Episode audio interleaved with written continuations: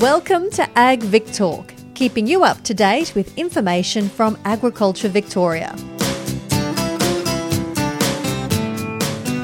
Trying to get started in a career can be hard. However, when you throw in being from the other side of the world and English as your second language, it can be even harder. G'day, I'm Drew Radford, and with over 7.5 million Australians born overseas, this experience is something many can relate to. People such as Bhupinder Kaur, who grew up on a farm in northern India. She came to Australia to study management, but it was her love for farming that drew her back to agriculture.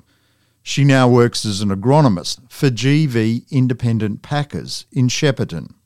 It's a role that required new skills, a challenge she embraced, and it's helped her build a new life in a town she loves. Bhupinder, thanks for joining us for this AgVic Talk podcast. Thank you very much for having me. Bhupinder, you grew up a long way from Shepparton. Where did you grow up? I grew up in um, India, northern part of India, Punjab. It's a rural place yeah, in Punjab. So I grew up in, in the farm. You grew up in the farm, and did you study agriculture in India? Yeah, yeah. So um, I studied Bachelor of Agriculture Sciences in Amritsar. Amritsar is a long way from regional Victoria. So, how did you end up from northern India to northern Victoria? Um, me and my husband came here in Melbourne on student visa and then um, I got different study then Uh, in business management, but that doesn't interest me a lot. And then I ended up doing my master's in agriculture sciences in University of Melbourne.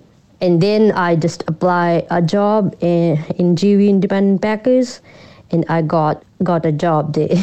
That's the brief story. it's a great story. Clearly, you're passionate about agriculture because the slight foray off into business management didn't work out. You you went back to what you knew. Yeah, I did a little bit work in as a managing management of some company, but yeah, it doesn't interest me a lot. So that's why I changed back to my masters and then goes back to agriculture sciences again. Bhupinder, what is it about agriculture that you love so much? I'm passionate about that, and um, as I said, that I am from the farming background, and you know when you are a farmer son or farmer daughter, you are always as a farmer. you look at yourself as a farmer. That's the main main reason that I love agriculture and love love my hands to get dirty and um, yeah, I love the bugs and every, everything about the plants. Well, how are you getting your hands dirty now with GV Independent Packers? What does your role involve? So, as an agronomist, my job involves everything related to the orchards. For example, from September to January is a season for fruit growing. And uh, my main job is to checking the insect pest and diseases on every farm and then reporting back to grower and then uh, recommending all the chemicals what we need to do for that insects and pests and diseases as I am an in house agronomist, I schedule all the chemical applications also. Then I do the soil testing and recommend what we need to put as a fertilizer to our soil for better growing of the uh, plants. It's a very involved role, Bhupinder, and you've done a lot of study. You've done a undergraduate degree in agriculture and a master's in agriculture, but have you needed to continue further study once you actually got into the horticultural sector? You are learning a lot in this job. That's the beauty of this job, that every day you are learning. Uh, when I first got into the job, I was not very experienced on checking the insect pests and diseases. So I got two years of on the job training hands on how I identify the pest and uh, how the pests are working at, because pests are always on a weather dependent thing. So one day you are getting one pest and another day if the weather is getting down they will be down too It's, it's everyday learning process. It does sound like a continuous education, especially, I guess, when a new pest comes in or a new chemical or a new way of dealing with that comes in. Bhupinder, what surprised you about working in the industry? Before coming to this industry, I was thinking that this industry is male dominating. That's what my my thinking was because that's what it is in India almost.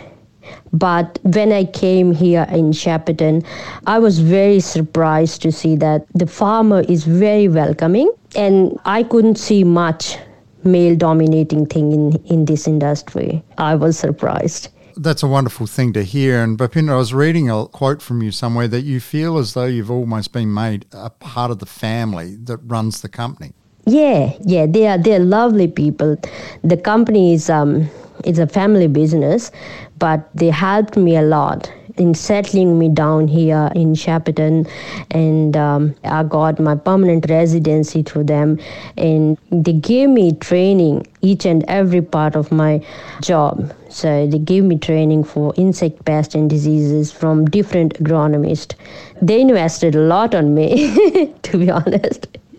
I'm sure it's an investment that's been paying off well for them too, Bhupinder.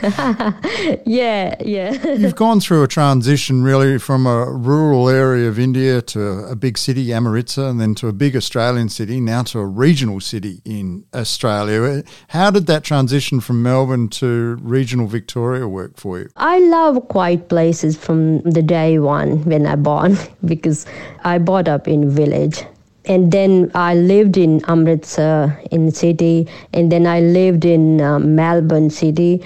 But I love quiet places, and I love farming. I love to be near the nature rather than distractions, to be honest.